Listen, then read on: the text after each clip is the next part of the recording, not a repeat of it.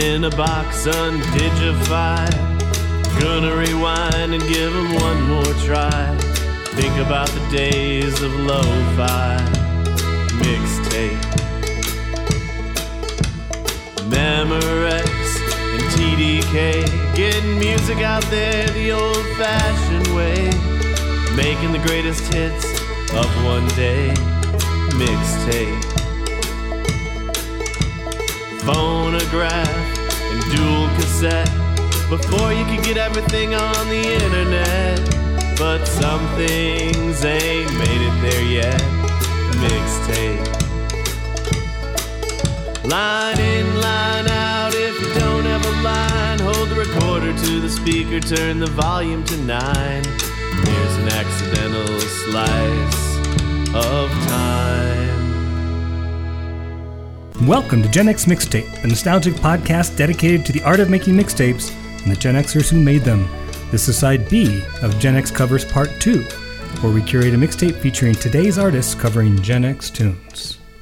Here we are for Part 2 already. Yep. That went fast. Yeah, two weeks in between. you know, we we changed it up again because we used to be every every week, then every two weeks, and now of course it's one one two part episode per month.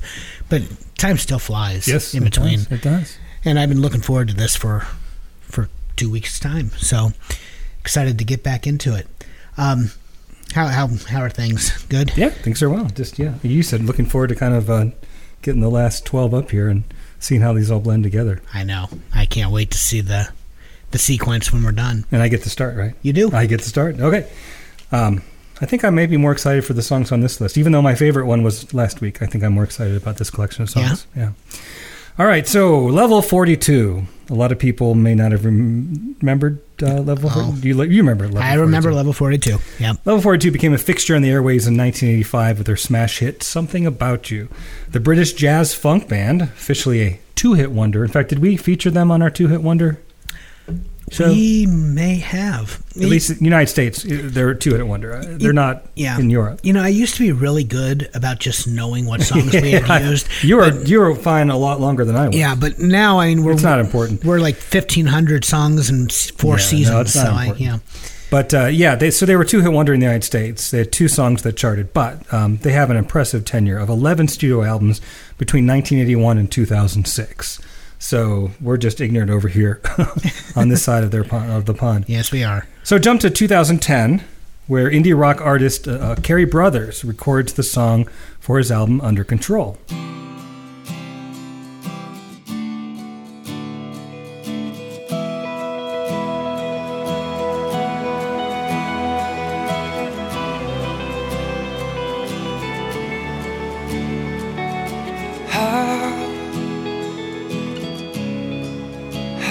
Can it be that a love carved out of care, fashioned by faith, could suffer so hard from the games played once too often? But making mistakes is a part of life's imperfection, born of the years. Is it so wrong to be human after all? Drawn into the stream of undefined illusion those diamond dreams they can't disguise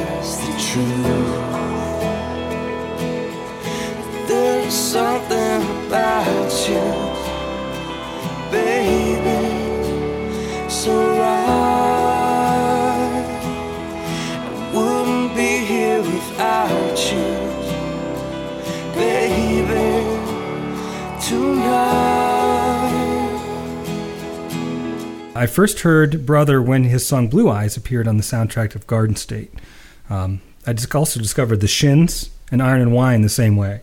Definitely a top five soundtrack if you're not familiar with it. That's the uh, Zach Braff movie from, from the late 90s with Natalie Portman. Oh, yeah. Oh, okay. Yeah. Yeah, yeah, Sorry, yeah. I was drawing a blank there. No, that's all right. Yeah. So I mean, there was just a ton. I really appreciate how he kind of picked out a lot of the uh, indie music that was starting to develop Yeah. before I even knew there was Yeah, no, you're right. I have the the, soundtrack. the it's genre very good. I, was I developing. just had a disconnect there for a minute. Cary Brothers' version makes uh, use of a delay pedal in a way that would make the Edge proud, uh, creating interesting new melodic flourishes with his guitar. Sure, he loses the funky rhythm of the original, but he replaces it with a light, soaring tone that's complemented with backing vocals from Lauren Jansen. If you don't know a lot about Brothers, uh, he spent time in Nashville before he moved out west to the, to the West Coast. Uh, he's released two full studio albums and has licensed his music to several dozen television shows over the past few decades. He's also toured with the likes of Sara Bareilles, KT, Tunstall, Matt Nathanson, and The Fray.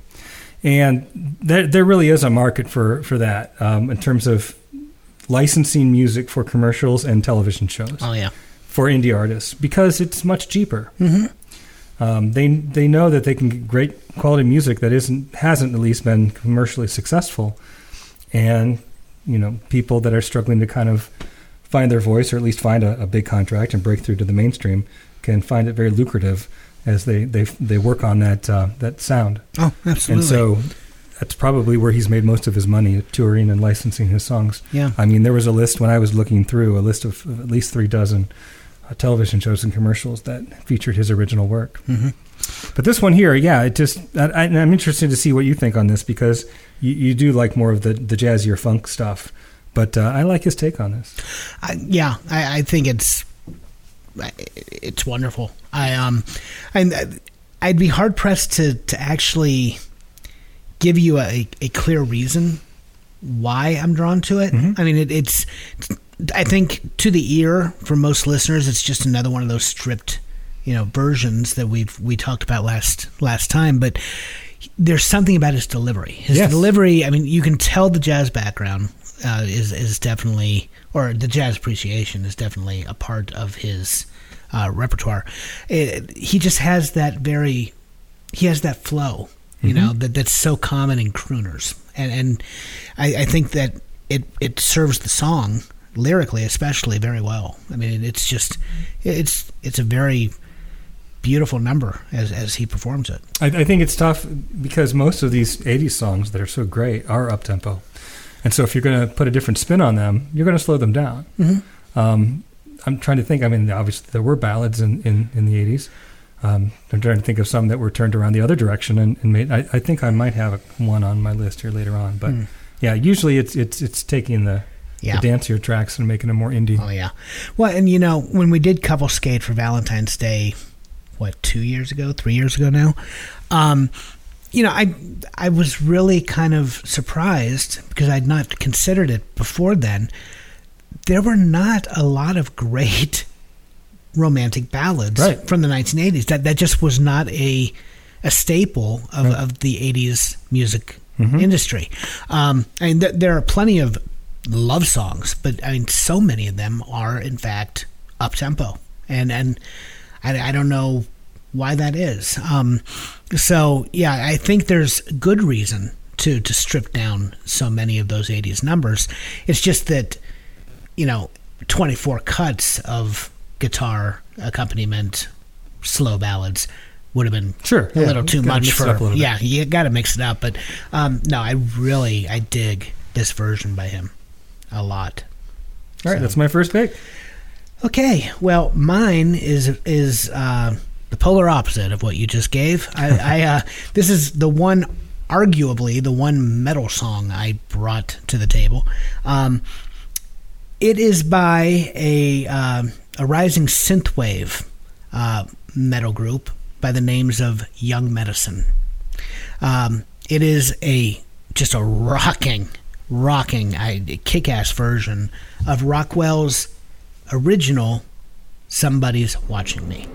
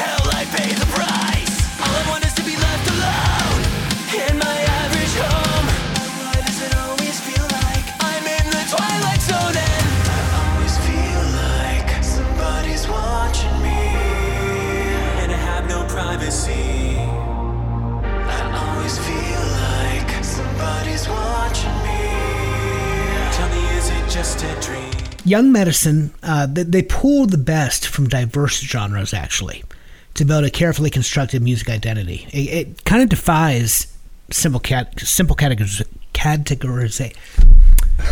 We're having a tough time. we today. are. Wow.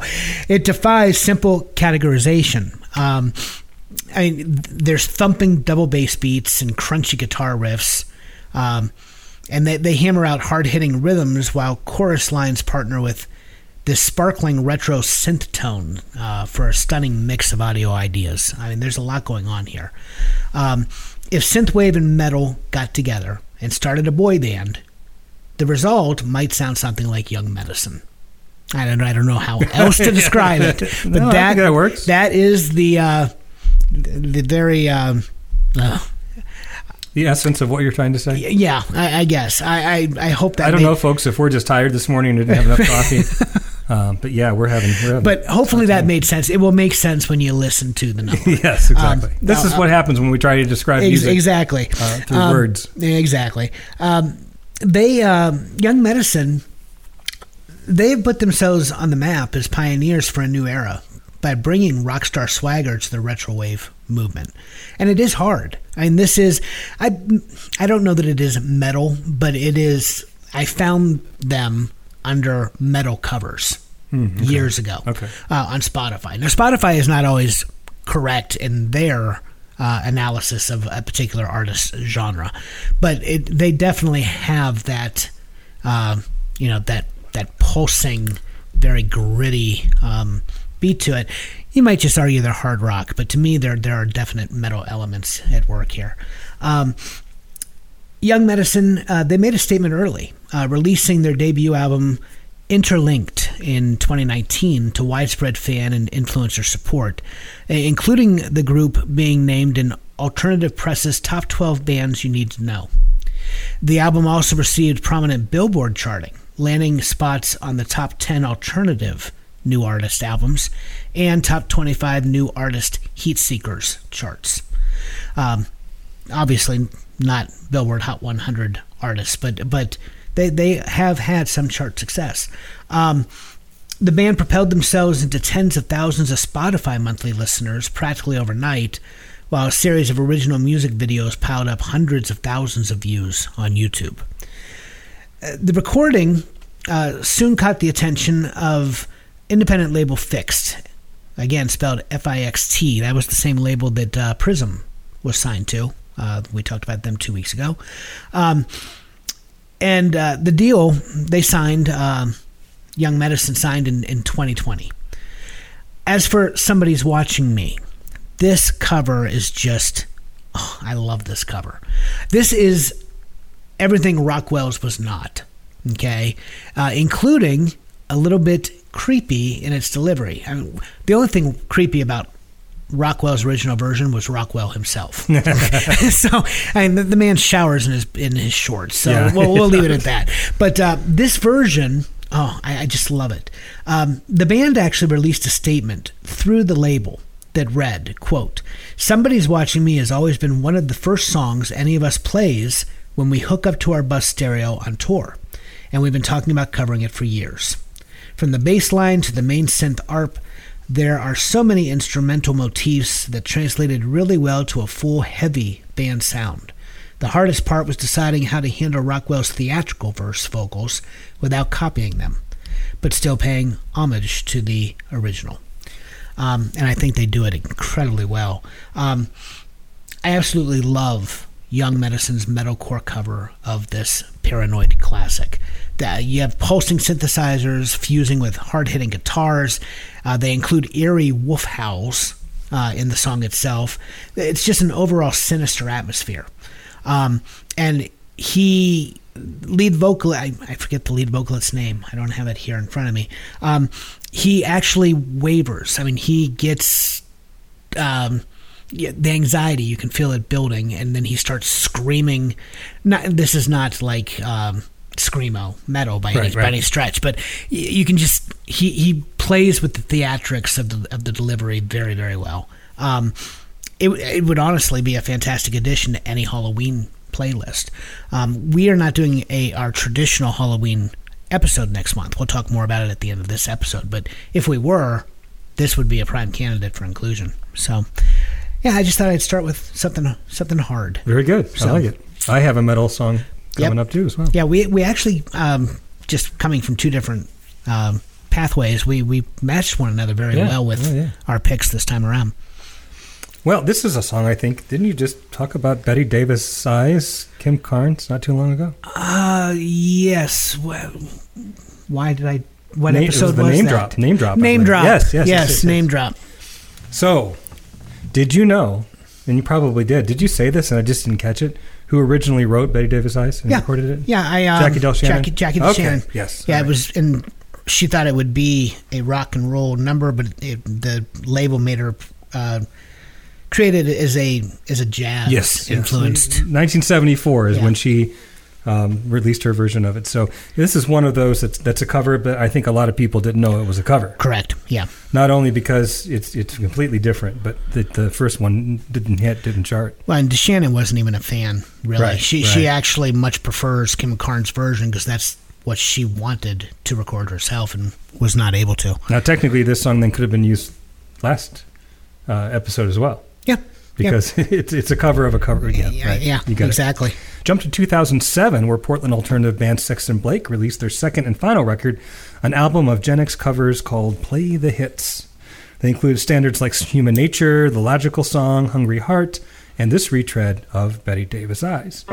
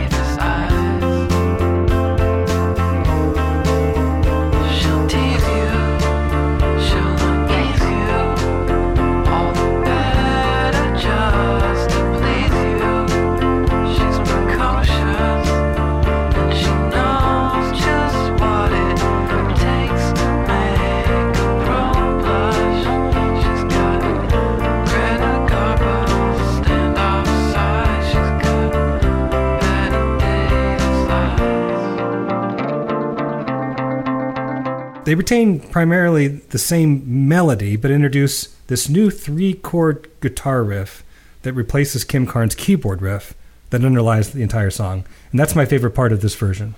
I love that little three chord guitar. It's very, very simple, um, not affected at all, but it, it changes it from a keyboard song. There's keyboard in it, but it Right, changes it from a keyboard song to kind of a, a guitar song, which I like.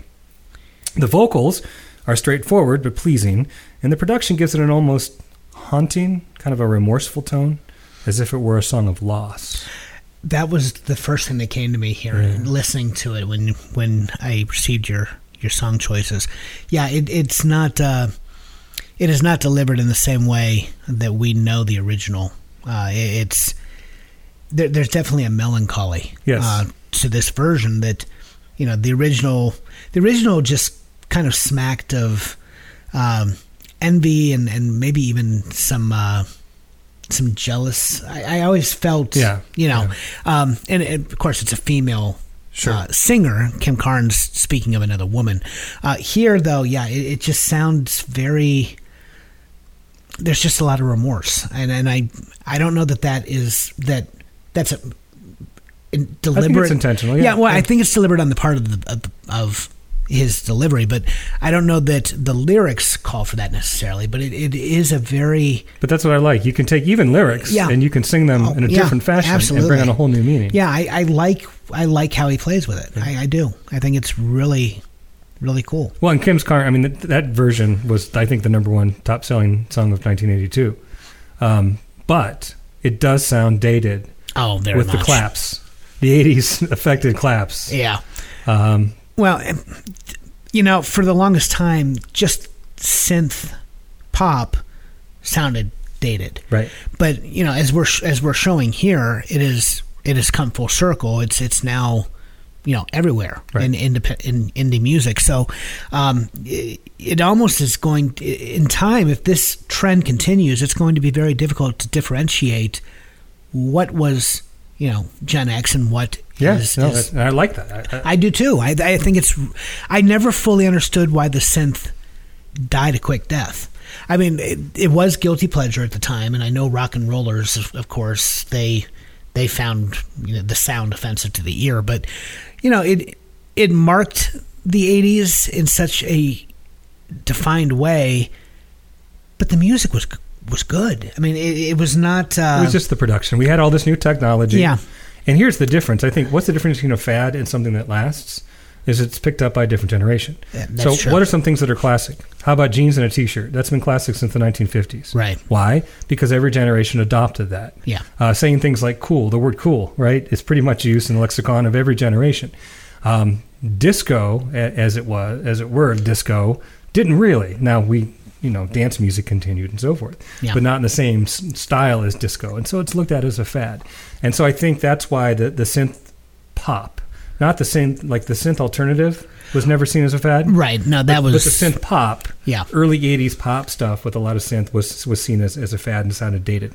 But you're right. If if now a new generation begins to play with that sound, um, it's going to sound more classic in the future. It's going to sound timeless. Yeah, yeah. which I think is going to be, I, what a what a wonderful thing for Yeah. these artists. You know, that so many of them, the reason they were one or two hit wonders was because, you know, the the synthesizer, which they had relied so heavily upon, was basically, you know, it it it, it faded Yeah. so quickly. Um, if they were able to adapt, you know, to pick up a guitar, for instance, I think a lot of them would have had more longevity. So, yeah, I think it's going to be really, really cool to actually be able to hear that music and maybe 10, 20 years from now say that it is timeless, not dated at all. Two other elements of '80s, early '80s music that defines it: the guitar solo. Right? Oh, yeah. You had to have a guitar solo. So much so that uh, Michael Jackson hired uh, Eddie Van Halen, Eddie Van Halen. to do a guitar solo on "Beat It," and the sax solo. Oh, yeah. every song. Oh, not every song, but so many songs have Yeah. the obligatory sax solo. and and that is that's something. Now I love the sad, you know, jazz fan here. I, I love and blues too. I, I love the sax, but not as it was employed in '80s music. It was so deliberate to the point that it it just. I, when you talk about tropes and you talk cliche, it it made every torch song just so Yeah. cheesy. you I wonder if now the late '80s to me was defined, at least as far as pop music, on um, by the David Foster sound. Mm. That Chicago, that that late '80s. I, I guess it started a little bit in the early '80s with Chicago, but definitely in the late '80s, just a really slick, produced, Oh, yeah. taking the keyboard. But now the keyboard's no longer in the hands of somebody who's barely learned the instrument and is just being creative, but to a musician who's using it in a symphonic way. I don't know, man. I, I just bring in the strings. You know, you're David Yeah. Foster. Bring in the strings. Bring in the quartet. You don't need to have, you know, try to save money by trying to mimic actual performances with a keyboard. That to me is completely different right. than Devo taking a keyboard and making music around it. Oh yeah, I you know they were they were as we we talked about you know at the time they were sh- they were very purposefully deconstructing Right. music. Right. It, it's an entirely different agenda. Um, yeah, no, it's Well, I assume I assume we're going to be putting um, Jackie DeShannon's version on the mentioned songs again. oh yeah, yeah. But uh, I just I think people should listen to it because I didn't listen to it. I don't always listen to the mentioned songs list that we put together, so I hadn't heard it. But I listened to it this time, and I think listeners may be shocked to hear how it was originally this kind of mid-tempoed honky tonk number, yeah. complete with slide guitars and backup singers and horns. I, I kind of dig it. I'm so glad you said that because when I listened to it uh, prior to the, the name drop episodes, it did. It's it to me. It just smacked of honky tonk. I Yep. mean, there was a it was so clearly country influenced. Yep. But Jackie DeShannon and her label both categorized it at the time as 20s jazz influenced. Not at all. And which made me laugh. I, I don't. I feel. I think I may have brought that up at the time if, on the name drop episode, and how I did not necessarily agree with their Right. uh, description. But yeah, I'm so. thank you because it is not 1920s jazz inspired. No. uh, maybe inspired, but certainly not. Um, Yeah. not not emulated. Nope, we'll leave it at that. Um, yeah, it's it's pretty wild, and it's not it's not it's not a terrible song, but it's definitely there's a reason Kim Carnes charted and Jackie DeShannon did not. we'll leave But it at I that. think it's a great case. If you took the three versions and played them back to back to back, another great example of how you can take a single melody oh yeah, uh, instead of lyrics and apply them to three completely different Mm-hmm. circumstances. agreed. Yeah, we could actually do, do that with a few few uh, tracks Mm-hmm. uh, from this two part episode. Um, okay, my next one. Um, whew. my next cover comes from the Hot Rats. Now, they are a side project by two members of Supergrass. And if you don't know Supergrass, uh, they are a, a band. They started mid '90s, um, alternative, modern rock, just a, driving force. They're actually they're well known within you know that fan base. Uh, two of the members, um, Gaz Coombes and, and Danny Goffey, they just d- decided to begin this side project. Uh, it was 2010 when they did it. Um, Supergrass was was taking time off. They were on hiatus, and these two they just decided they were going to have some fun and try some new arrangements of uh, a number of songs from varied artists that they really enjoyed. I mean, it was just you know covers for the the enjoyment. Very Gen X, actually. They they it was a vanity project. Yeah, they, were- they yeah. were out to have fun for themselves.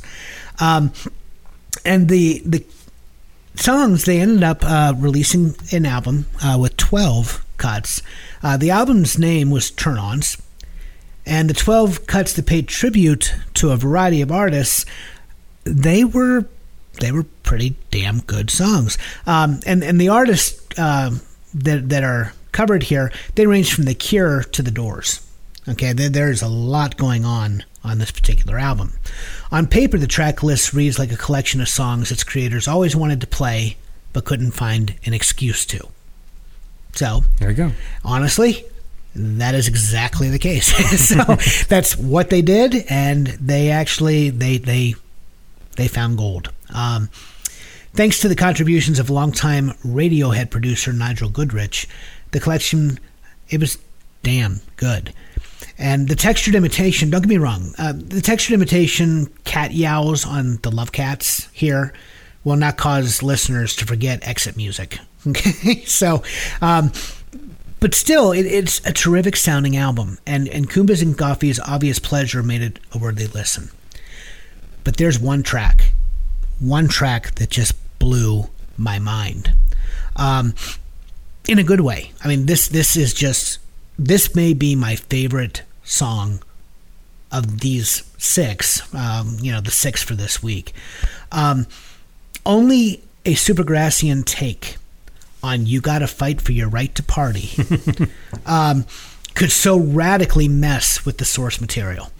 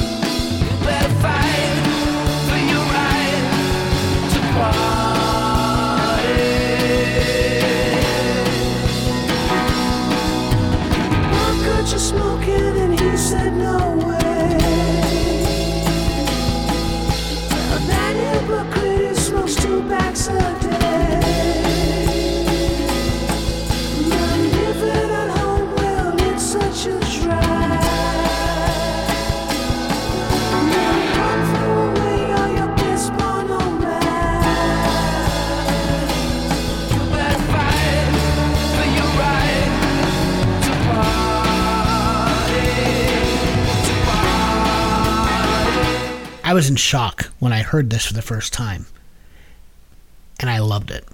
Okay, um, let's talk for a moment about the original version. "You Got to Fight for Your Right to Party" was an unlikely fusion of jock rock, hair metal, and golden age party rap that helped to make the Beastie Boys' "License to Ill" the first hip hop album to reach number one in the United States. Not to mention the best selling rap album of the 1980s.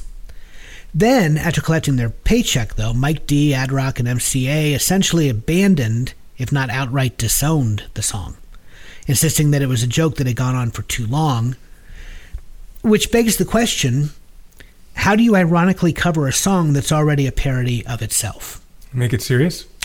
Yeah, that's exactly what you do, earnestly. That's the answer. And based on this version of Fight for Your Right from the Hot Rats, it is a it's it's just incredible. Um, bearing in mind Supergrass Classics, I, I don't know if you know the band. I but, don't. But bearing in mind some of their raucous uh, numbers, such as Caught by the Fuzz and Richard III, I was expecting a similarly raucous take on, on punk on the punk rap of, of Beastie Boys for Your Right. Instead, I got a brilliant psychedelic swirl with high register vocals that gave the immediate impression that this was beamed in right from the 1960s. Okay. Uh, being a covers band, I was not expecting the Hot Rats to reinvent the wheel, but they did just that. On paper, on paper, eh, an acoustic-based falsetto-laden revision of a frat boy anthem looks disastrous. Uh, but but Coombes and, and Goffey they, they they tackled the song with inspired poise. Beastie Boys' angst-ridden shouting was repurposed into understated melodies, with Goffey's propulsive backbeat picking up the slack. Meanwhile, spacious production on, on the piano and, and a few well-placed percussive textures, there is cowbell, and it works. So, well, thankfully, it works. It, it just lent the song an expansive loping quality. I guess I, I don't know how else to say it. Uh, to me, it it resembled the landmark works Uh, of Eric Clapton, Jack Bruce, and Ginger Baker. Oh, When I first heard this song, it was uncanny. I mean, it was eerie because it sounded like it was an outtake of Cream, late interesting. late 1967, Yeah. 1968. Yeah. That's exactly. I, I just I listened and I mean it. This was Cream. It was it was phenomenal. I'm I'm dead serious, folks. Had I had I not known better, I would have believed that this was an original recording by Cream, late 60s. I can see that. It is incredible. This version of Beastie Boys classic, "You Got to Right," or uh, "You Got to Fight for Your Right to Party." I, I'm really hoping that our listeners will dig this one because it is. This may be my favorite of the twelve, honestly, because it's just wholly unexpected. It is. It is like you said many times last week. It's an example of a great song. You know, can transcend genre. It just it can find its place in a great melody. You know, it, it it's it's a great melody, no matter how it's performed. So I, I cannot speak highly enough of this particular version. Um, I, I, what what did, sometimes I just regret the fact that I was more mature than my peers because when that song came out, we were in seventh grade, yeah, oh yeah, and I just thought it was so juvenile. it was. Yeah, I, I thought so too. In fact, the one that really got me because all everyone was so about the song "Girls." Oh yeah, yeah. And to me, it was just, I mean, I was not mature enough at that time to understand, you know, a lot of the misogyny of the song. Right, and, right. you know, I, I wasn't offended by it as I would be now as an adult whose eyes are open. But I, um, yeah, but it, I just, I never understood. I mean, Brass Monkey, yes, and No Sleep Till Brooklyn, yes. But yeah, those two, you know, you, you got to fight for your right. And, and girls, I just, yeah, I didn't get it either. yeah. I, I didn't appreciate it, but Well, and they had even even back then with the misogyny, like they, I knew it wasn't right that they had Right. cages on stage with yeah, with go-go dancers Well, in yeah. cages and I- I think- giant uh, penis balloons Yeah. passed around. and we we I think we all understood that that was you know yeah, inappropriate, uh, but but but you know there was also you know it was the '80s and a lot of things were forgiven that should not have been, and you know there was a market for that. Um, it, Well, they didn't invent there the- there, st- there still is a market, and for they didn't that, invent the girl in the cage thing. I mean, obviously No, that was something no. back from the. That that goes back to the Go Go's, Right. not not not Go- Go-Go not- dancers. Go-Go Yeah, yeah, dancers, yeah. Not I don't not talking Belinda Carlisle. Right, but, right, Uh, don't think the Go Go's ever performed in cages. Maybe, maybe they did. Um, but yeah, no, I just, um, I don't know. I, I kind of had a, I wouldn't say it's a love hate relationship because I never felt passionately about Beastie Boys. I mean, as as a Jew, I mean, all the Jewish teens were, you know, proud to call them, you know, our own because Right. it was three Jewish boys from Brooklyn. But I, uh, nonetheless, I, I just, I don't know. I never had a, a real connection to the Beastie Boys, um, which is one of the reasons why this particular cover. I I just immediately was drawn in. I mean, in in a way that I never would expect a cover to move me when the original meant nothing. This might all. be my favorite of your picks. Really? Yeah. Yeah, no, it, it is just so cool. So, um, yeah, I'm glad you enjoyed it. Your turn. All right. Well, um, I'm going back to the well again. We've talked about Phil Collins and how much material he was able to get from the unfortunate split from his wife back in 1979, 1980. And songs like In the Air Tonight, If Leaving Me Is Easy, which I think that we also featured both of those. Please Don't Ask. I mean, there are just a ton of songs between Genesis and Phil Collins that, that just address the pain and hurt that he felt when that marriage broke up. And, uh, and you could argue some of his best material came from that. Well, um, another one of those um, didn't appear till a couple of years later in 1984 when a movie called Against All Odds came out. Yep. And the theme to Against All Odds, which is called Against All Odds, Take a Look at Me Now, um, came from that same recording session. Now, the song was essentially written for the film, but he went back to the demos um, from 1980, 1981, and where he had the original melody and the original concept for the song. And then he took that and, and then built the song, you know, for the, for the film. Um, but originally started back at that point. So jump ahead to 2004 when indie supergroup The Postal Service, unfortunately, only had one record, um, one and done, but what a great one it was, covered the song uh, for the uh, Wicker Park soundtrack.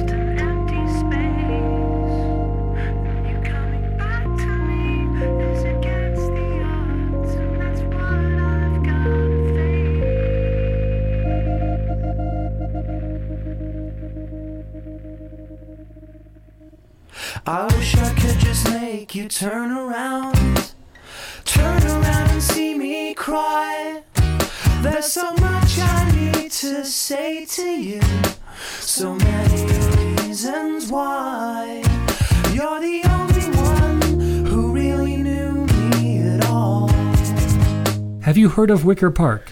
No. no, I have not. Well, I hadn't either, so I looked into it, and it starred Josh Hartnett, and I'm like, okay, it's got some star power. Why haven't I heard of it? Well, based on the reviews that I skimmed, it seems like the uh, cover um, may be the bright spot uh, of the, the entire project. Um, the cover of, of Against All Odds, because it had like a 20% on Rotten Tomatoes. Really? Yeah. yeah Oh wow.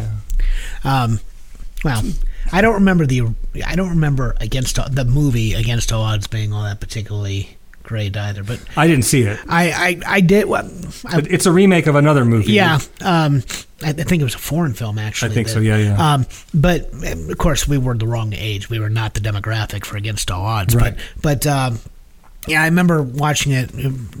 We we had the movie channel, which at the time was the only uh, movie, you know, based uh, channel that you could purchase, if I remember correctly. Well, you had HBO and the movie channel. and Cinemax, but I think Yeah. the movie channel predated. Might have been the- might have, might have, I, yeah. I could be wrong on that. They probably did. Um, for a while, my parents had all four. They had the movie channel, Showtime, HBO, and Cinemax, and I never understood why we needed all four. um, but um, yeah, I, I remember Against All Odds being uh, on H. One of them, HBO, the movie channel. I don't know, and I watched it, and I just I didn't get it. Yeah. I mean, it was it was just so slow, and I don't know. I haven't went back to watch. It. I mean, as it's just adult. probably an adult relationship drama, yeah. right? that- that's all it was. That's what I yeah. gathered from the video, which had clips from the from the movie. In Right. It, so. Yeah. And it- one and two, I think it was one of those. If you watched the video, you saw the movie. Yeah. there No, was no need to, to to look further into it. Um, So the Postal Service version starts out with a single keyboard accompanying the heavily affected tinny vocal. You know how they'll take the vocal and they strip all the bass out of it. It sounds Right. really, really tinny. Um, for the for actually for the for the entire first verse and the first chorus, it's that way. yeah, it, it- that to me, I I don't know. The first time I heard this version by the Postal Service, because I, I knew this before you brought it um, with your list, I, I did I didn't know what I really thought or what I felt about this cover, um, because it, it to me it was almost you know I, had in the, in my mind this image of somebody trying to communicate through um, you know through radio transmit transmission and you know just they were having difficulty I, I don't know I, I had this whole narrative in my mind listening to the song Right. and as the song ends with the beep at the end you Yeah. know it, it, it just I imagine someone you know on transmission trying to Yeah, get, no, that trying to get through it. um, and the static the static was I thought um, at the beginning first verse and chorus it's an interesting approach but it also to me it was distracting Yeah. on the on the number once it clears and the song really begins Oh, that's that's what I'm going to talk about next. yeah it's a totally different effect I that's one of the great greatest moments. You know, there are moments in songs that you just wait for. Um, probably the clearest example, since I'm thinking about Phil Collins now, would be the drum solo in, in the air oh tonight. yeah right? the drum break yeah Um, but there are there are certain songs where it, it would either change tempo. Think about "Say You Say Me" from Lionel Richie. There's that little uh, up tempo bridge. There are just moments in songs where you just are waiting for it to happen, and it does. And I think this is a perfect example of that because when it gets past that kind of just you know banal opening, not not in a bad way, because I think it serves the song.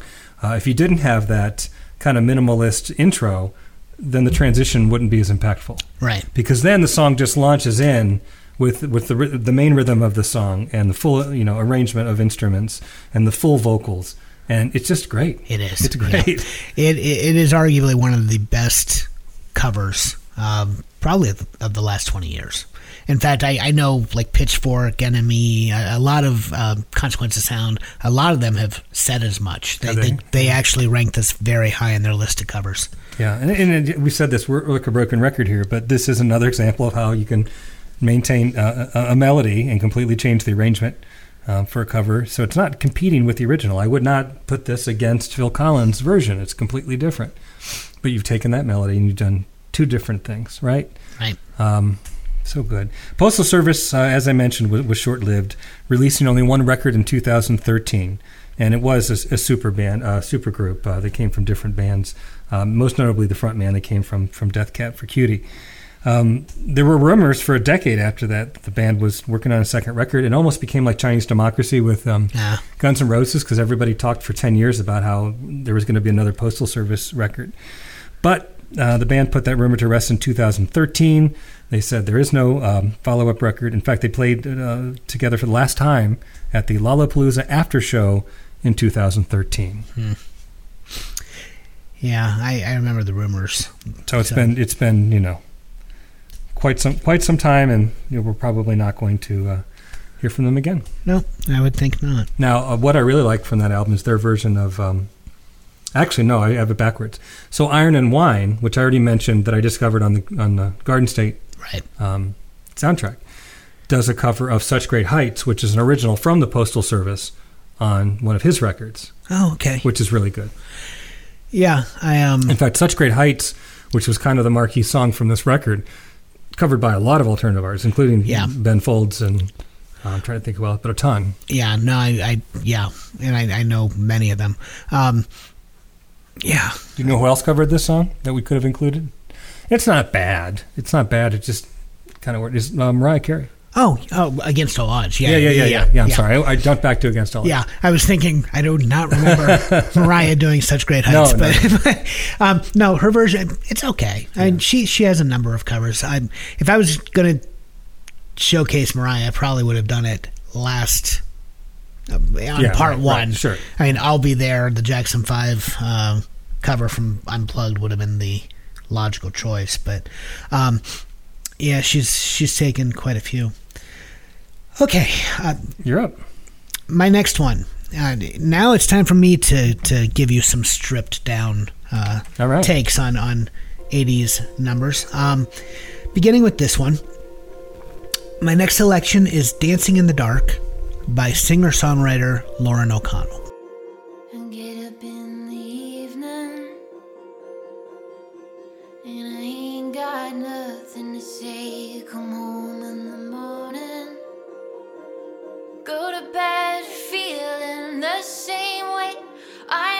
nothing but tired, and I'm just tired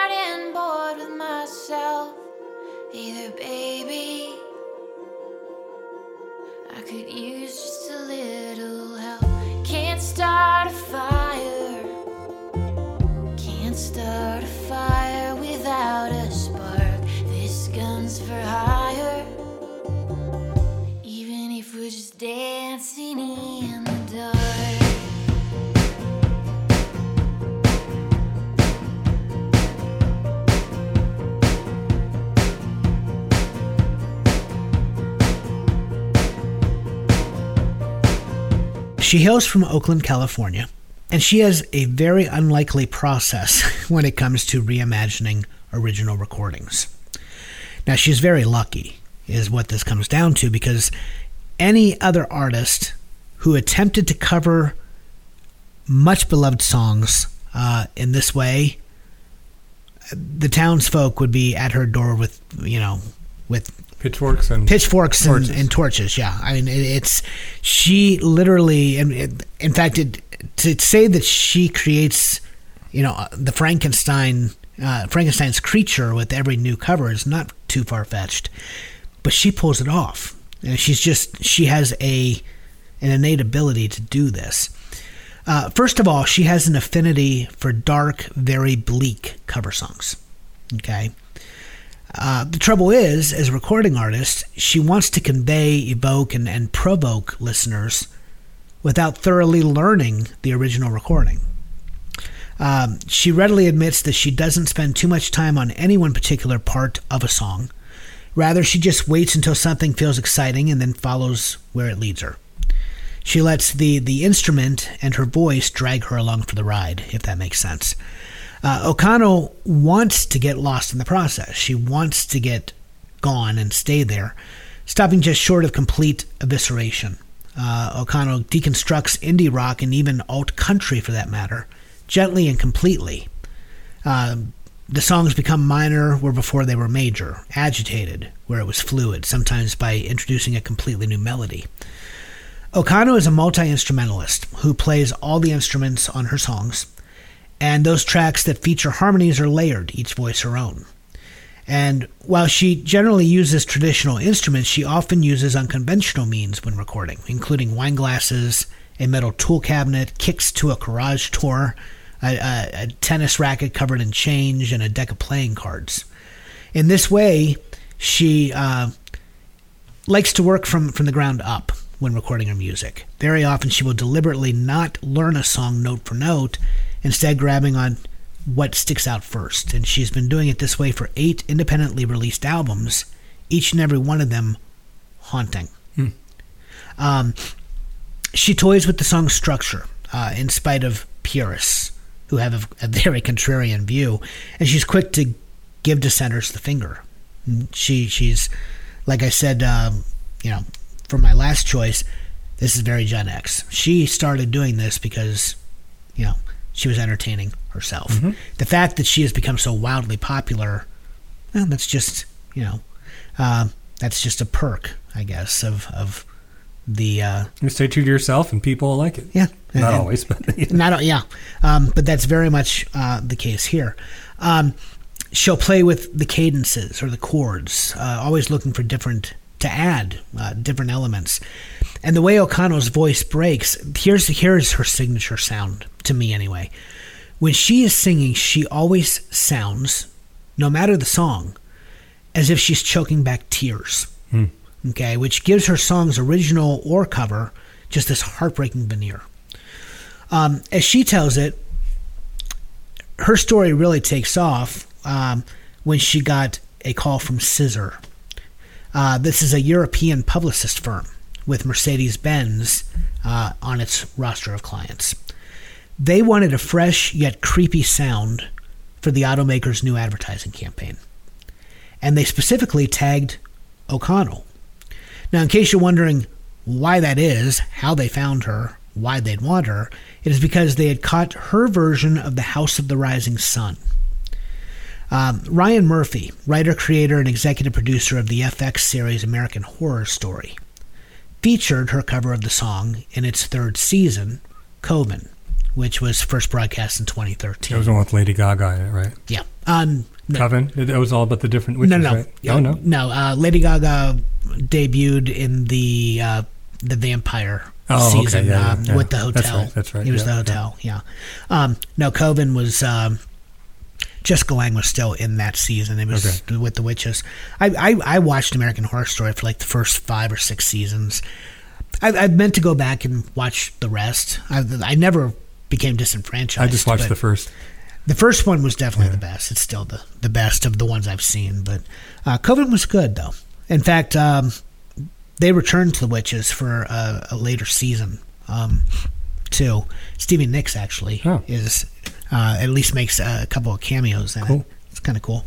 Um, but, uh, wow, that was a detour. uh, nonetheless, um, it's exactly what you were just saying uh, with um, Something About You. I mean, the FX, um, you know, show. They Ryan Murphy just found her song. She's an independent artist. He used the song very cheaply, and and you know, it, it made its way into American Horror Story to great effect. Great effect. Um, then Scissor, they they caught the episode in syndication, no less, years later, ten years later, and um, they decided this was their their their girl. This was who they wanted uh, for the ad campaign. Um, and she, um, she, obviously, she was wholly surprised by it. Um, Scissor, they told her that they wanted noir. They told her that they wanted it uh, creeping out from O'Connell's very dark places. These are all quotes by her. They wanted something menacing and intense. What came out frankly, was probably the scariest version of the Beatles come together you've ever heard. And in fact, I wish I had. I, I knew Lauren O'Connell uh, by. I, I knew two or three of her covers. In fact, one every year for Halloween for our Halloween episode. It always made my short list, and I always cut it. And that's House of the Rising Sun, the one used by American Horror Story. It is the most chilling, but also arguably the coolest cover I think I've ever heard of any song. I mean, it is just really that good. It'll definitely make the mention songs list. But I didn't know her entire catalog until I started looking into it for this episode. Um, but had I, her version of Come Together would have made our Beatles undercover episode yeah. without question because her her version of Come Together, which she created for Scissor for the Mercedes Benz uh, campaign, it's it it's hard to describe. It, she makes it dark, okay, which is her thing, but the treatment is almost Woody Guthrie meets the Beatles meets Edgar Allan Poe, and it, it's just oh, it, it's strings and it's it's just it's it's that, great, yeah. Um, so either way, O'Connell she takes ownership, okay, straight away of any song that she performs, and you know that that's uh, you know it's one thing to extract emotions from an original song. It's another entirely to inject it into a song that isn't yours to begin with, and she does it remarkably well. She admits though that she's a slow writer when it comes to her originals. Uh, she says that's why she loves covers so much. Uh, she says, I try not to learn the song too thoroughly, uh, get the chord structure down without too many conscious decisions. I'll pick up an instrument. If that doesn't happen, I'll move on. I think with Come Together, she said, I, I started out immediately on keyboards. It was like throwing spaghetti against the wall. Uh, but that one two combination of American Horror Story and the international advertising campaign for Mercedes Benz, that brought her her audience. And she has continued to grow in popularity. There are, she has um, eight albums. Three of them are cover album covers albums, um, but you you can purchase them all uh, online. She only communicates with her fans uh, online. Uh, she's never been interested in touring, and she she says her fans are so spread out. Remember, the Mercedes Benz campaign was international. Her fans are so spread out that she says it's just easier to reach them online. Um, what I love about the version or the, the, the track that I chose, again, it's "Dancing in the Dark" by Springsteen, um, is that her take on the on the boss here. It, it's it. I don't know. There's something very natural about the rise and fall of her voice. We we talked about this a little bit uh, with your Tom Petty selection. Mm-hmm. Yeah, yeah. How Tom Petty, the lyrics did not necessarily match his delivery, Right. and Fallon, you know, he just sounds. There's so much angst in his. Um, when I listen to Lauren O'Connell's version of Dancing in the Dark, I hear her envy, her regret, her loathing, her gloom. Um, at first, it, it's with depressed trepidation, and and then it, it it just swells with restless angst.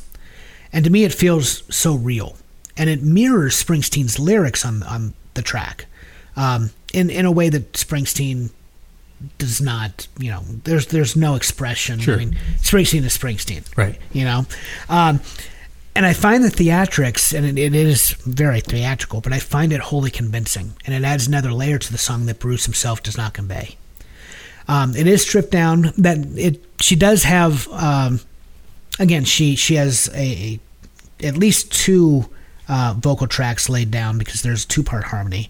She brings in drums. That's her playing the drums as well as um, uh, she's playing all instruments again on the track. Um, but it but it's a very stripped down version of, of the boss, and it's it's just to me a, a much more convincing version of what the lyrics are, are trying to say.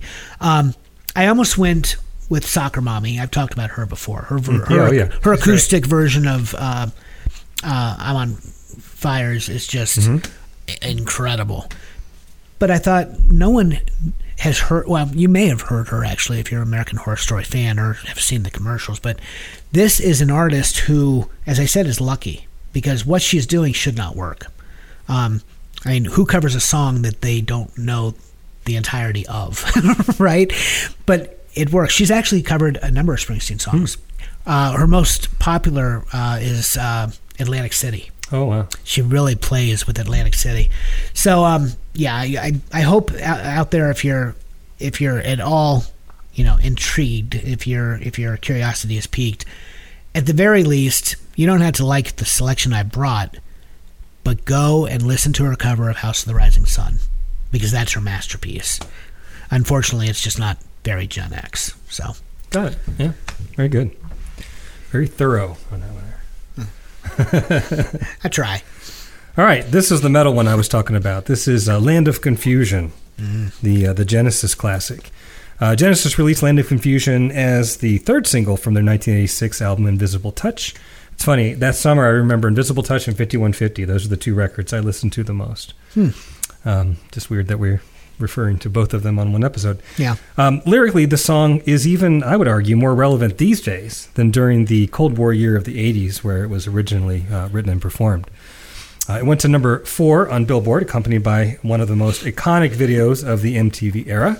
You remember that one, right? Oh, yes. Where the creators of Britain's um, TV show Spitting Image parodied the band, as well as many other icons of the time, as comical puppets. I just remember Reagan in bed with the With the, the button and the, the button gorilla. the chimp, the chimp, chimp, yeah, it chimp? Bonzo and, and Yeah. Nancy Reagan's in there, and Gaddafi and Yeah. Frank Sinatra, and There was a lot going on politically. Um, Yeah. You know, the statements being made in that in that song. oh, definitely, So- definitely.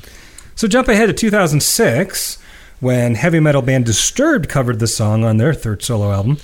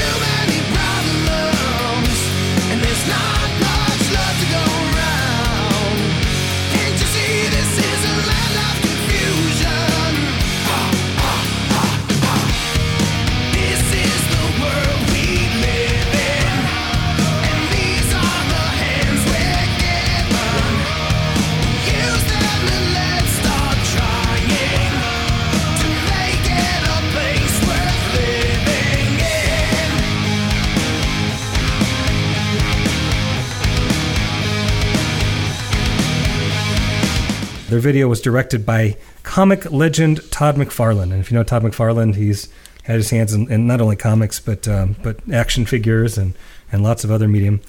Um, it's just even more blatantly political than the Genesis video. It is, yeah. Uh, the song is not a huge departure from the arrangement, um, similar to the, the Petty and Gaslight Anthem comparison. But the heavy guitars, the metal drums, the growling vocals take it to a completely different direction. Yeah. Um, the band even admitted that they were trying to take a song that was completely nothing like us, they said, and make it our own. Yeah, and they do it. Um, Disturbed, they they have had success. Uh, uh, they've struck gold a, a few times actually. Yeah. Their version of, I hate to say it, I, I feel so ashamed saying this. In fact, when we did the name drop of no, it was uh, the Lemonheads. Yeah, yeah, yeah. When we did part one, and I said how much I did not like their version of Mrs. Robinson, and I, I complained. I remember very specifically that you lo- when you remove the harmonies Mm-hmm. from Simon and Garfunkel, that you lose the heart of it. But Disturbed's version of Sound of Silence. Oh, that's yeah, that's great. I almost that, that. Yeah, I mean, if it were a if Sound of Silence was a Gen X number, oh, it would have been first on my list. Yep.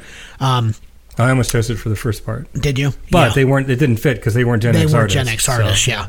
Um, because oh, Sound of Silence, their version, it may be the one glaring exception because it is just that song. I don't know. I when I first heard it, I was kind of. I, I still had that offended, Mm-hmm. you know, um, love of Simon and Garfunkel um, that that you know was kind of repulsed and and uh, you know upset, but on repeat listenings, it is so damn Oh, it's very good. powerful. It's very It is, yeah. uh, yeah. It it is. I think replaced Simon and Garfunkel as as my favorite. Really, version. I can't Yeah. go that far, but I like. it. I, I no, don't get me wrong. Yeah. My my love of Simon and Garfunkel is pure, but there's just something about that version by Disturbed that whew, it, it's a, it's an entirely different song. Solid. I Yeah. agree. They do make a few minor lyrical changes in Land of Confusion, um, not major ones, but, but a little bit here and there. And and they add a guitar solo, uh, which really adds a different flavor to the mix. Um, we talked about how 80 songs usually have a guitar solo, but there wasn't on this original. Uh, the song was a hit. It made it all the way to number one on the Hot Mainstream Rock Tracks chart, making it their most commercially successful single up to that point in their career. The band has continued to record since. In fact, they just released their eighth soul, eighth studio record last year. Yeah. That's Hmm. Yeah. just. I'm not a big Disturbed fan. I really I'm- don't know much other than the two we've talked yeah, about. and those are the only two Those are the only two songs I know. But Yeah. but I love the fact because Land of Confusion is such a driving song. Um, it's it's to me it's it's the highlight of, of Invisible Touch, the record, and um, it's timeless. The Genesis version I feel is timeless. It and, is, and and it just I don't know. They they said they wanted to take something that wasn't them and make it their own, which which I, I guess they did. But I don't see that this. They could have picked a lot more challenging songs to make their own. You know, like I think this fit a, a metal version n- nicely. Yeah, It wasn't that much of a stretch, I guess. No, what I'm saying. I agree. Yeah, Atlantic Confusion or an Invisible Touch. I mean, the, both of them. I mean, to me, they always sounded very similar. But Atlantic Confusion, lyrically, being you know, it, it's just Well, I think it's it's, it's probably Genesis, at least modern Genesis, is um, angriest song. uh, yeah, Um, yeah, you know, our generation was going to set it right. The whole idea of the boomers not continuing with their with their goals for for our our country once the '80s hit. You know, yeah. um, but there's an anger to it. But but it is. It's probably one of their most driving songs, one of their harder songs. That's why I think it lends itself to a, a metal Yeah. treatment pretty easily. Yeah. Now, if they would try to take Invisible Touch, which is about as poppy as you can get, it is. Yeah. and make that, then that would have been challenging. That that would have been more challenging, but but I just remember, you know, listening to, to Invisible Touch, you know, in in '86, yeah, 86, 86, yeah. yeah. Um, yeah, Atlantic Confusion, Invisible Touch. It wasn't that they were akin. It was just both of them had that driving. Yeah, yeah, yeah, You know, um, yeah. I just, yeah, Land of Confusion. You're right. It, I can't think of any song by Genesis more angry Mhm. uh, than that one. So yeah, you bring up a very good point. Um, okay, my next one. Uh, I am giving you "Everybody Wants to Rule the World" by Clare and the Reasons.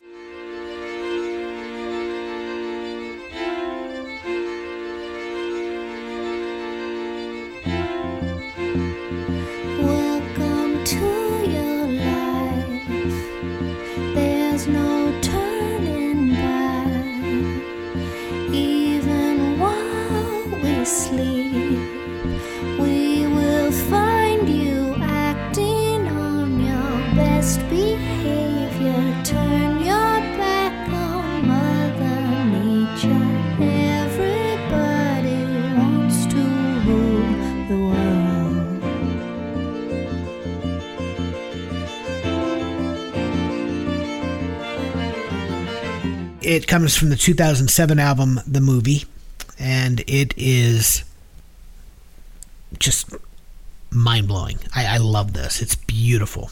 Um, it opens with strings, which is wholly unexpected, but you can tell from the get go what song this is going to be. And it devolves from strings into a synth structure and then comes back again to the orchestration by song's end. It, it's it is just to me a wild take on this 80s classic. Um, Clare and the Reason's front woman, her name is Clare Muldaur. She confesses that the group is a bunch of idiots. and she proudly asserts that they mix that into what they do because that is who they are. But she also insists that they take the music that they create very, very, very seriously. They just don't take themselves that seriously. Um, it's that sense of professional whimsy, actually, that that leads Clare and the Reasons to some interesting places, um, including shows in bright red jumpsuits, haiku recording diaries, and absurdist takes on 1980s classics. Um, making music that wafts and whirls. I mean, it's very breezy, very ethereal. Um, it also evokes a bittersweet nostalgia. Uh, Clare and the Reason's musical roots uh, were sown early in Muldaur's childhood. She's a storyteller at heart, um, and her literary lyric- lyricism is rooted in poetry and theatrics. So the two feature very heavily in the recording of, uh, especially their sophomore album, Arrows, from which this cover comes. Um, another thing Clare and the Reasons are comfortable filling their albums with are high profile collaborators. They previously worked with family friend Van Dyke Parks and your your uh, Van Dyke Parks worked with Brian Wilson. yeah, but uh, also I'm trying to say this as flattering as I Okay. can. Your uh, muse Sufjan Stevens Oh, has, has Sufjan recorded Stevens, yes. uh, has recorded with them as Yes, well. Um, see, I was trying to be kind. you know. I would say he's my muse. Okay. He's one of my my favorite indie artists. But Okay. yeah. Well, I'm, I just I, I forever associate unicorns with the holiday season now. So. Yes, good. Uh, good thing. Yeah, thank you for that. Um, Muldaur uh, has her sights on on um, future collaborations as well, including with Liam Finn, Daniel Johnston, Loney Dear. Uh, however, Muldaur's favorite collaborator is her husband and fellow Reason member, uh, Olivier Manchon. Uh, the two met in 2005 at the Berklee School of Music, where Muldaur studied jazz composition. Uh, Manchon brings deep classical and orchestral knowledge and roots to the group. And his sensibilities are, are an interesting merge with Muldaur's because she is more attached to the American songbook. Uh, but the married songwriters do share a love of 1980s covers. And um, for a long time, the 1980s covers found their way into their live uh, live stage performances. Um, eventually, they, they crossed into their recordings as well. Um, in fact, this album has two covers. Um, they have Tear for Fears, Tears for Fears classic Everybody Wants to Rule the World, of course. They also um, have a cover of Genesis's um, That's All Oh, on the album. Yeah. Yeah, which I think you'd you'd really really Definitely, like yeah. it. Um, but yeah, their cover of Tears for Fears classic um, that I bring to the table on this uh, episode. According to Muldaur, the cover came about while goofing off during rehearsal. Uh, arranged the strings introduction, surprising fans in a live setting, because Clare and the Reasons are not a band known for such orchestration. Um, in 2011, Clare and the Reasons relocated to Berlin to write their third album, which was released in 2012. Um, there's not been a release since that time. This is another one of those bands. Um, they kept promoting, saying that a fourth album um, was on its way, um, but then the pandemic happened, and I do not know. I have not found any evidence online that the band is split. Um, if they are in hiatus, I have no idea how long it will last. I don't. I, they're not. This is another young band that no one knows, so there's no information that I can find about you know future prospects. But um, nonetheless, she did say in the interviews uh, following their third release that uh, additional albums would include additional 80s covers when uh, they are released. So Cool. fingers crossed, maybe we'll hear more from Clare and the Reasons. So All right, good pick. All right, well, now I'm going to do the opposite. I'm choosing a song that was originally a metal song and then transferred to a different uh, genre. I'm talking about Metallica's 1992 power ballad, Nothing Else Matters. It was the third single off the Black Album, a bit of a departure for the band, who had previously stayed away from writing about, quote, chicks and fast cars. but frontman James Hetfield admitted that this one was indeed about a woman. Jump to 2021 when over 53 artists came together to record the Metallica Blacklist. and it is incredible. Yes. it is incredible. a compilation of, of cover songs in the for the celebration of the 30th anniversary of the Black Album. Now, I have yet to listen to all the tracks, but there is a lot of interesting stuff, as Alan said, including another version of Nothing Else Matters. By, you ready for this? This is one track featuring Miley Cyrus, accompanied by Elton John and Yo Yo Ma. Yeah. Yep. It's it, it now it's a lot closer to the original. I didn't go with it because the arrangement's very very similar. Yeah. There's just some symphonic elements instead of guitars, but um, the one I'm going to talk about by My Morning Jacket is a big departure. So close, no matter how far. Couldn't be much more from the heart. Forever trusting who we are. And nothing else matters. Never opened myself this way. Life is ours, we live it our way. Yeah. All these words I don't just say and nothing else matters. Trust I seek and I find in you every day for something new. Open mind for a different view, and nothing else matters.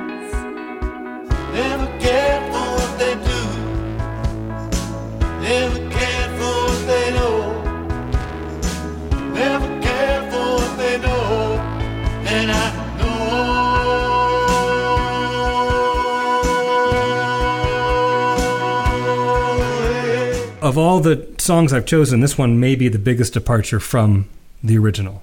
This or maybe the Soul uh, Soul Rebels, the one that I talked about. In fact, what was that? Oh, that was um, Uh, Sweet Dreams. Sweet Dreams. Yeah, yeah, yeah. That's a pretty big departure too.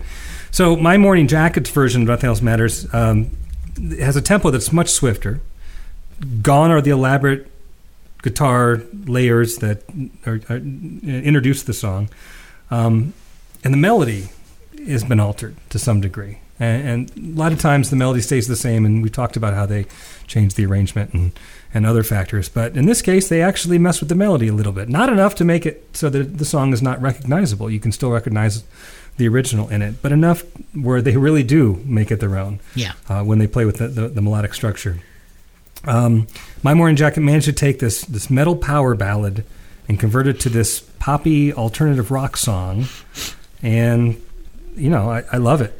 I do. I don't know how you felt about it. I no, I, I enjoyed it very much. It- it's the kind of song you're going to roll a window down and kind of bob your head to, and Yeah. you know it, it, it's completely different than the Metallica version. It's just it's incredible, but they both work. Um, as for sales of the record, half of the proceeds went to uh, Metallica's All Within My Hands Foundation, and the other half went to each cover um, artist's choice uh, of what charity they wanted their proceeds to go to. So you got to love it when artists come together and use their talents to directly Yeah. help others. When everybody is on the the Metallica Blacklist Yes. compilation. I mean, everyone from just from memory, you, you had Weezer to Darius Rucker. I mean, Right. it's like it, it's everybody. My favorite track is actually one of the the covers of Enter Sandman. Mm, yeah. Um, it, it's Alessia Cara, uh, and I'm trying to remember. Let me look it up here real real fast because I want another mention. Yeah, because it, it's only covers of the Black Album, Right, And yeah. so And they- the songs have multiple versions from Right. multiple artists. and they they're sequenced in the order of the songs on the Black Yes, album. correct. So, um, yeah, Alessia Cara and The Warning, their version of Enter Sandman. It's actually the very first track on disc one. Um, Enter Sandman is just. I almost went with it Yeah, for this, um, but then I said all '80s, so I it, it got removed from yeah, that's list. one, that's one of my two '90s. yeah, 90s but songs. it is, uh, yeah, the entire compilation. It's like four. If you listen to it front to back, because there are four CDs, I think it's like over four hours of music that you you're just sitting down and listening.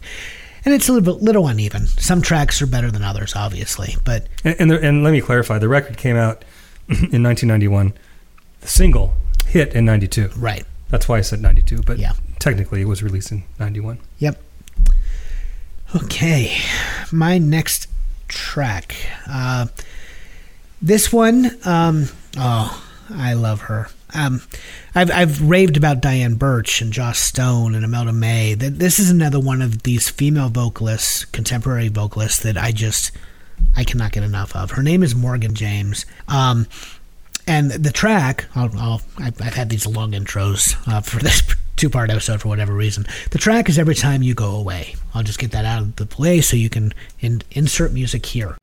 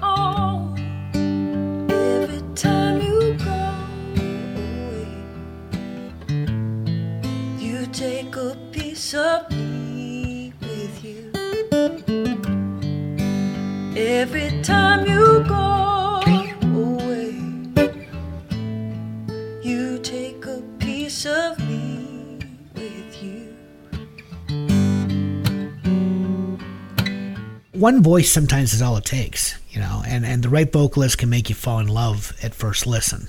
It can elicit tears, it can bring you back to a different era altogether. Um, this holds true for, for Morgan James. She is a New York based soul singer, songwriter, and Broadway actress. Uh, part of her creative trajectory has become centered around her love of covers. Um, she has, in fact, created full album cover projects. She covered D'Angelo's Black Messiah, front to back, uh, one month after its release. She has covered Jeff Buckley's Grace, and she has a critically acclaimed full cover of, of Joni Mitchell's Blue album. But then she took on her most ambitious project to date. She did a front to back cover of both albums of the Beatles' White album Wow. uh, to celebrate the 50th anniversary of its original release. Um, the singer songwriter is also a renowned Broadway actress. She has uh, taken on beloved roles and songs to give them her unique perspective and make them her own. She she has had starring roles in The Addams Family and Godspell. She rocked the stage as Christ herself in an all-female version of Jesus Christ Superstar. After that, she starred as Teena Marie in Motown the Musical on Broadway, then continued the role as it traveled the nation. Uh, she has recorded and toured with Scott Bradlee's Postmodern Jukebox. Are you familiar with the Postmodern Jukebox? No. I'm going to have to introduce you to that later. Uh, it, it's a musical collective that covers modern songs with a vintage twist. They take today's songs and they turn them into doo wop, rockabilly, or swing numbers. And it is wild. Um, the um, let's see what else. What else has James done? I'm getting sidetracked here. Uh, James organized and starred in a Nina Simone tribute show at Manhattan's Lincoln Center. Um, it was there that Epic's Doug Morris uh, was so taken by the show that he released a live recording of it uh, as the first album under her name. It was titled Morgan James Live, a celebration of Nina Simone. Uh, it not only showcased James' powerful soprano um, and her R&B instincts, but it also introduced her to the man who would make her songwriting dreams come true. Um, soon after signing with Epic for the Nina Simone show, Doug Wamble was hired, uh, sight unseen, to play slide guitar. And uh, at the end of the gig, he volunteered to help James with uh, her writing. Uh, she had always wanted to write original songs. Uh, she was a huge fan of Joni Mitchell, the Beatles, Prince, a number of prolific songwriters, Springsteen among them. Um, and she excitedly took him up on his offer, and he mentored her for some time. She has since released four critically acclaimed original albums, including the 2023 release, brand new, titled Nobody's Fool. Um, the New York Times has declared her as a phenomenal talent whose feel for classical classic soul music is bone deep, adding that this woman is on fire. Um, and then there are her YouTube sessions, which is really the heart of uh, what I need to talk about. Her videos on YouTube have accumulated more than 150 million views and climbing. Uh, the YouTube sessions proved even more popular during the pandemic when she promised her fans 100 covers in 100 days. Wow. Uh, many of her choices made more meaningful by their themes of isolation, loss, and depression during the uh, the crisis. They were feelings experienced by all of us, of course, during that time. From these sessions, she chose um, 24 uh, songs, 12 each, for two volumes uh, that she released titled Quarantunes. Quarantunes Volume 1 and Quarantunes Volume name. 2. Yeah, she featured, um, she chose the selections based on her fans' favorites of the 100 covers that she performed. Uh, among the songs included were uh, was her, her heartrending version of the Hall & ballad, the Paul Young ballad, Every Time You Go Away. Um, and this is stripped. This is acoustic guitar and Morgan James. And I just, I, I love it. To me, it's just, it embodies, knowing the context, it embodies everything that was, you know, everything that, that was so pent up among all of us during that time when we were not allowed out of our houses. Um, and just the, the loss that's so poignant in the in the song. I mean, you you can hear it in her voice, just this, you know, complete devastation. It, it's a beautiful number. Morgan James is just incredible. I, it seems there's nothing she can't do, and she shows no signs of stopping. She is definitely one of the premier talents uh, among the female vocalists um, out there today. I, I just can't get enough of her. I, I love her work. Great. Awesome. Good take. All right. My last one is um, a U2 song. I know a lot of millennials don't dig U2, but I'm sorry, they're still um, one of the greatest bands ever. And um, one could argue, and, and several critics have, and I agree, that U2's Achtung Baby is the greatest record of the 90s. Definitely top five for me. And the song that closes the record is a masterpiece called Love is Blindness. Originally written by Bono for Nina Simone. You just mentioned Nina Simone. Yeah. Uh, the band chose to keep it uh, by the end of their sessions because they liked it so much. So Nina did not get an opportunity to record it. During the uh, recording of the record, uh, Edge had recently separated from his wife.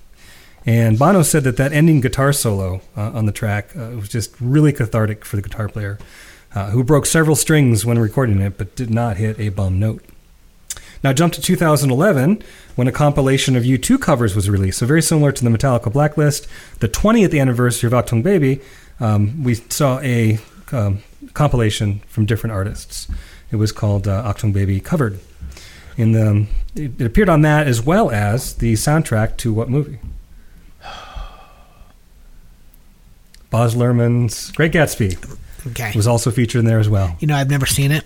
What? No, I've I love Baz I have it on Luhrmann. Blu-ray right over here. I love Luhrmann, and I've seen every one of his films, but The Great Gatsby. Why? I just I've just Okay, never- you're gonna go home with the with Okay. Blu-ray. I, I'd be happy to watch it today. I've, I've heard great things. My my wife and my kids have seen it. I just it's- I've never sat down to see it. It's really well done. Jack's version uh, is great here. Jack White. uh, Maybe I didn't even say that. Jack White is the one that uh, that does a cover of this one. He's the one that that uh, does a version of Love Is Blindness for the compilation.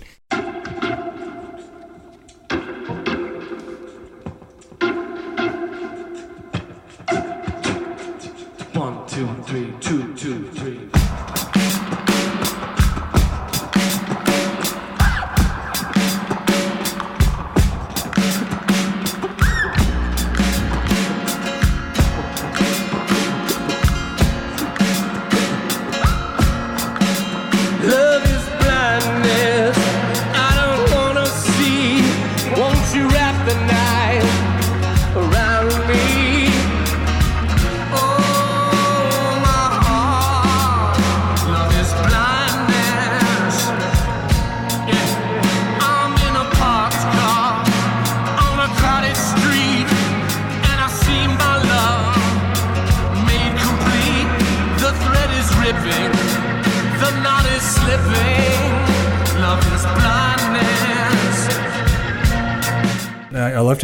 Great, but his version still doesn't match the original. No, not at all. But I still like it. It just doesn't match the original. Um, Jack starts with the organ as well, but on the U2 version, the organ is very. It's got these like giant gothic chords that bring us into the song. Uh, whereas I don't know if this was on purpose. Jack's organ is more like something you hear from a baseball game Yeah, at the very beginning. yeah. I, Like I'm the guy that's waiting for the Addams family Yes, to play. Yeah, exactly. exactly. Um, so he starts with that, which is a little strange, um, but then he goes into this drum loop, which is interesting, and then where he takes it from here, I just completely love. Uh, it just it's slow and steady, kind of like a vortex, slowly pulling you under, just pulling you down further and further and further. Great analogy. And his vocal is just raw, broken, completely exposed. So we know that this is what Edge was feeling when he played. Um, I don't know if Jack is just able to um, muster up that emotion um, easily, or maybe he was going through something uh, during the recording of the song because it just sounds so real. So real. Yeah. Anyway, that's Love is Blindness from Jack White. Uh, 2011 is when that cover came out. I was going to say, I wonder if I don't. What year did Jack White record it? 2011. When did he and Meg split? Were they ever officially a couple? I don't They, know. they were actually married. I don't know the whole. Yeah, they were married, and th- they lied. Yeah, right, you know, right, right. in interviews saying they were brother and sister for forever, but they were actually a married couple. Um, I don't remember when they split. I, I, you, you saying that about the edge, Yeah, um, it makes me it wonder. Yeah, maybe. perhaps you know, I, I don't know. Um, yeah, no, it's it's a great version, but yeah, it doesn't compare. It's one of those songs. If you haven't paid attention, a lot of times people kind of skip uh, a slow song that ends a record. Uh, Mothers of the Disappeared would be another example from U2 off Joshua Tree. Um, I've just listened to it with your headphones, the lights out, Love is, Love is Blindness. Crank it really loud with headphones in the dark, Yeah, and you'll know exactly what I'm talking about. it, it's it's Exit's another one that's kind of Yeah. like that off. it's it's a painful song. It's not, um, yeah, it's not light. It's very heavy, and it's Oh, it's so good. I did not know uh, the, the anecdote, the story about breaking the strings. Yeah, yeah. performing it though. That's that's that's fantastic. Bono originally wrote uh, wrote it on piano. He doesn't normally write on piano, but he wrote it on piano during the Rattle Hum sessions, Okay. and it never got picked up then. But then he continued to work with it, and it, uh, in fact, during the Achtung Baby sessions, it's pretty legendary at this point. But the band almost broke up. They had all sorts of infighting, and uh, things were crumbling in their personal lives, and it was just a really difficult time, and, and they almost just gave up on the whole thing. And that's when Bono wrote One, and he started uh, singing the opening chords of One, and the rest of the band kind of chimed in. And when they finished the the first kind of run through of it, they, they looked at each other and said, "Okay, let's let's let's center around this and let's pull it back together," which of course they did. No, that's cool. All right, my number twelve, uh, last for t- today. Uh, I went with a cover by KT Tunstall. Uh, she covers Don Henley's "The Boys of Summer." Hmm, nice. It comes from Invisible Empire Crescent Moon, a double album that was released in 2013.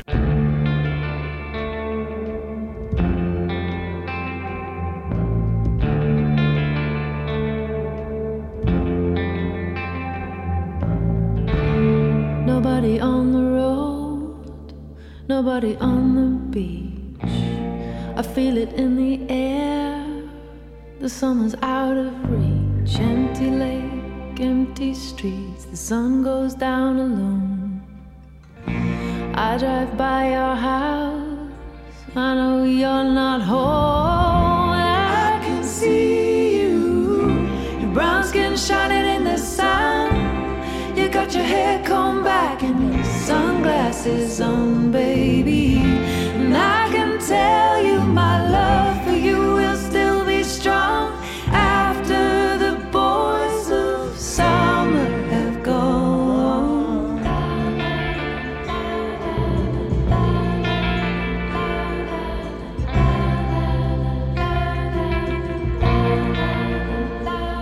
What's the song from her that's just one of my favorite songs um, of all time? Uh, she has a number. She hit big. Um, Um, I mean, she she hit big in 2005. Her debut, "Eye to the Telescope," had "Black Horse and the Cherry Tree." see, I hate that song. Sudden- which is funny. suddenly I see. Suddenly I see it. It actually it, that opened up uh, Devil Wears Prada as well. Yeah. Love that song. Yeah, which is I- funny because I hate the her other single songs from that record. Yeah. um, Suddenly I see is great. Anyway, yeah. go ahead. Um, yeah, well, "Eye to the Telescope," I, it sold over four million copies, and she briefly became ensconced in pop consciousness when "Black Horse and the Cherry Tree" got covered on Fox's American Idol. Right.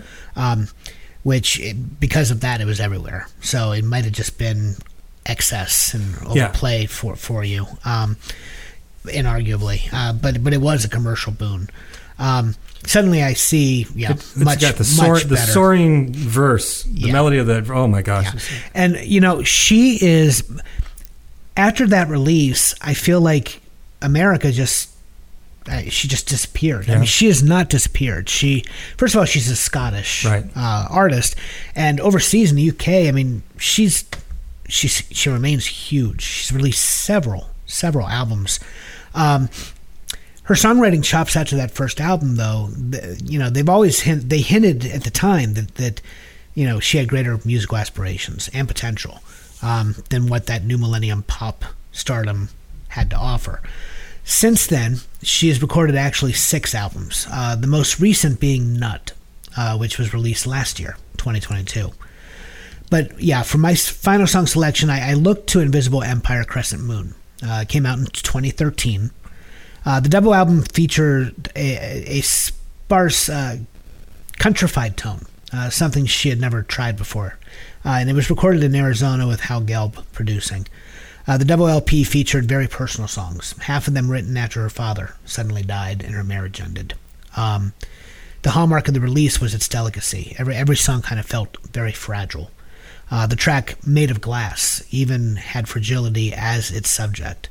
Uh, it was about a friend who died of cancer and left her a vase, which inspired the the gently strummed meditation about breakable gifts. Um, it's just it, it's a beautiful, beautiful album, but it's very, very personal, very intimate. Um, and it, it's you know some of the tracks I mean they, they come complete uh, very old country uh, pedal steel and reverb I mean it is just a stunner Um, in fact, there's little on the two albums that doesn't make you wonder where Tunstall had been hiding all this beauty prior to the release.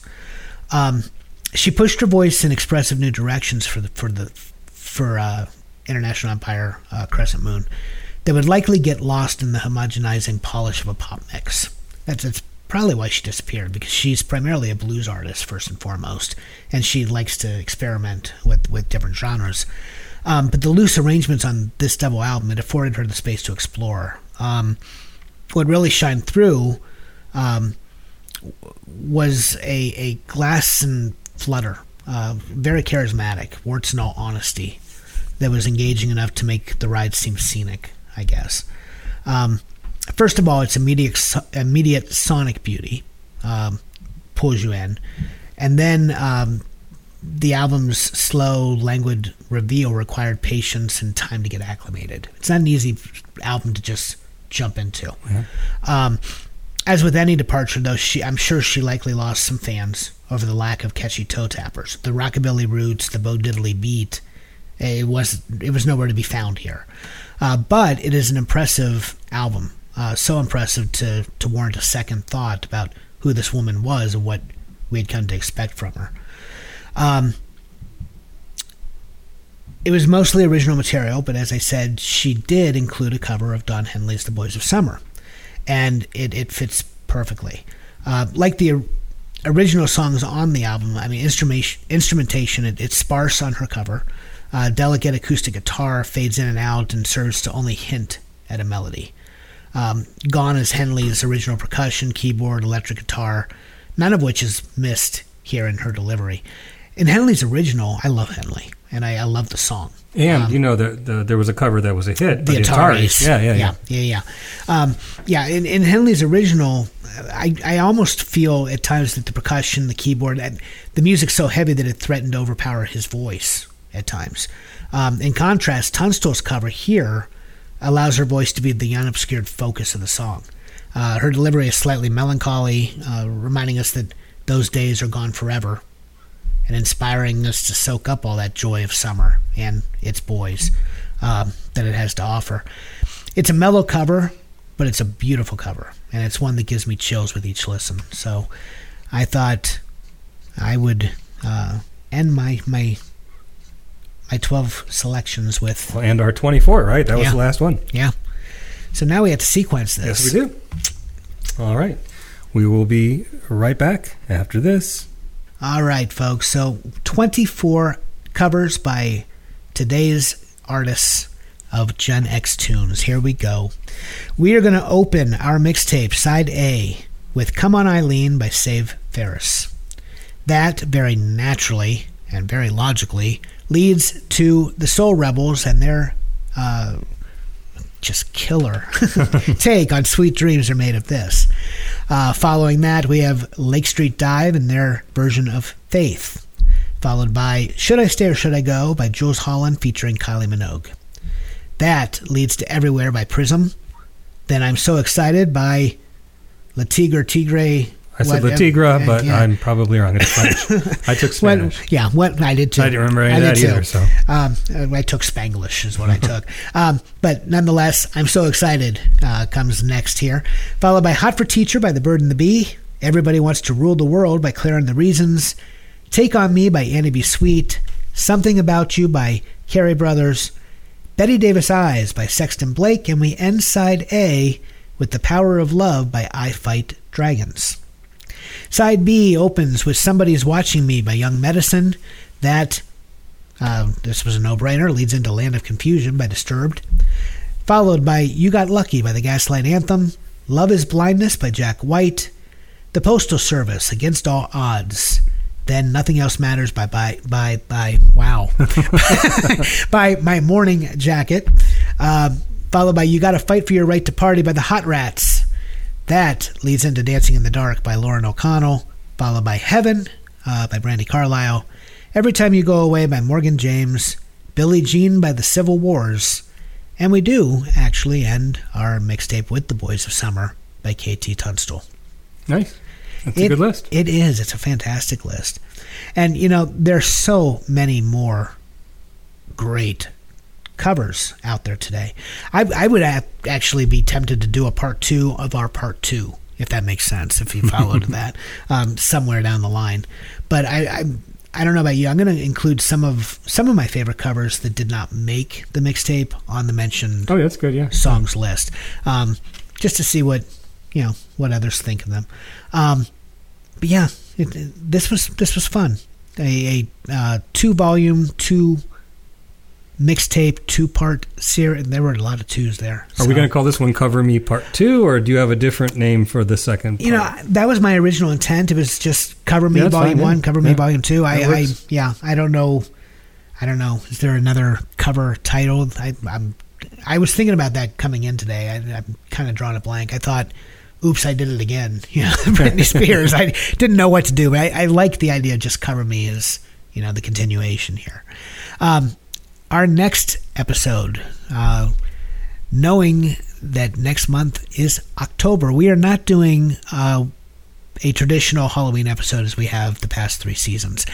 Uh, we decided to give you something far scarier, um, and and we're pushing it in just that way. We are going to give you songs so bad they're scary.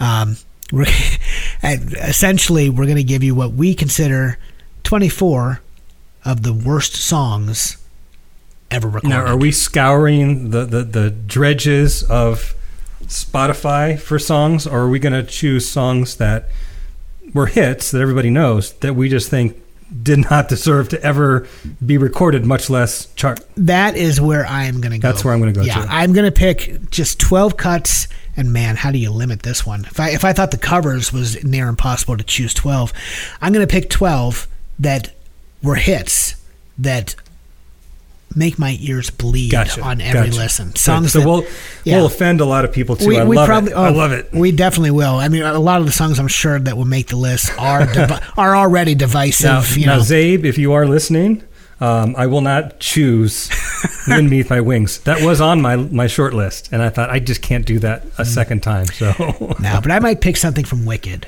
I'm, I'm kidding. I'm kidding. Um, hey, it's your right to do so. no, no, no. I, Wicked w- does not come anywhere near some of the songs I'm thinking are the worst ever recorded. Um, it's going to be a f- fun. We've never done a worst of. No, we haven't. episode. So, yeah, but that is our Halloween treat to you. The songs so bad they're scary, and that will be where we go in two weeks. So, or if thereabouts. Yep, yep. Um, that's it. Uh, just a shout out to our sponsor, Jake Callahan Painting. Make sure that you look her up if you have painting needs. She will do extraordinary work both inside and outside your home. Um, tell her Alan Dave sent you. Uh, please, again, if you have any anything you'd like to contribute, any suggestions uh, for future episodes, if you just want to give us your take on our covers or recommend covers that we possibly do not know, we love to hear from our, our listeners. We, we appreciate the correspondence when it comes in. That's all I got. All right, that's it. It's all for this time. Hot funk, cool punk, even if it's old junk. Another mix of memories awaits next month. But for now, press pause, lift that needle, and hit eject, and we will see you on the flip side.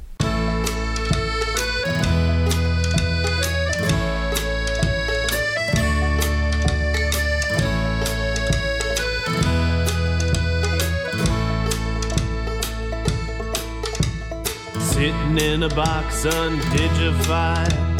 Gonna rewind and give give 'em one more try. Think about the days of lo-fi mixtape. Memorex and TDK. Getting music out there the old-fashioned way. Making the greatest hits of one day. Mixtape phonograph and dual cassette before you could get everything on the internet. But some things ain't made it there yet. Mixtape. Line in, line out. If you don't have a line, hold the recorder to the speaker, turn the volume to nine. Here's an accidental slice of time.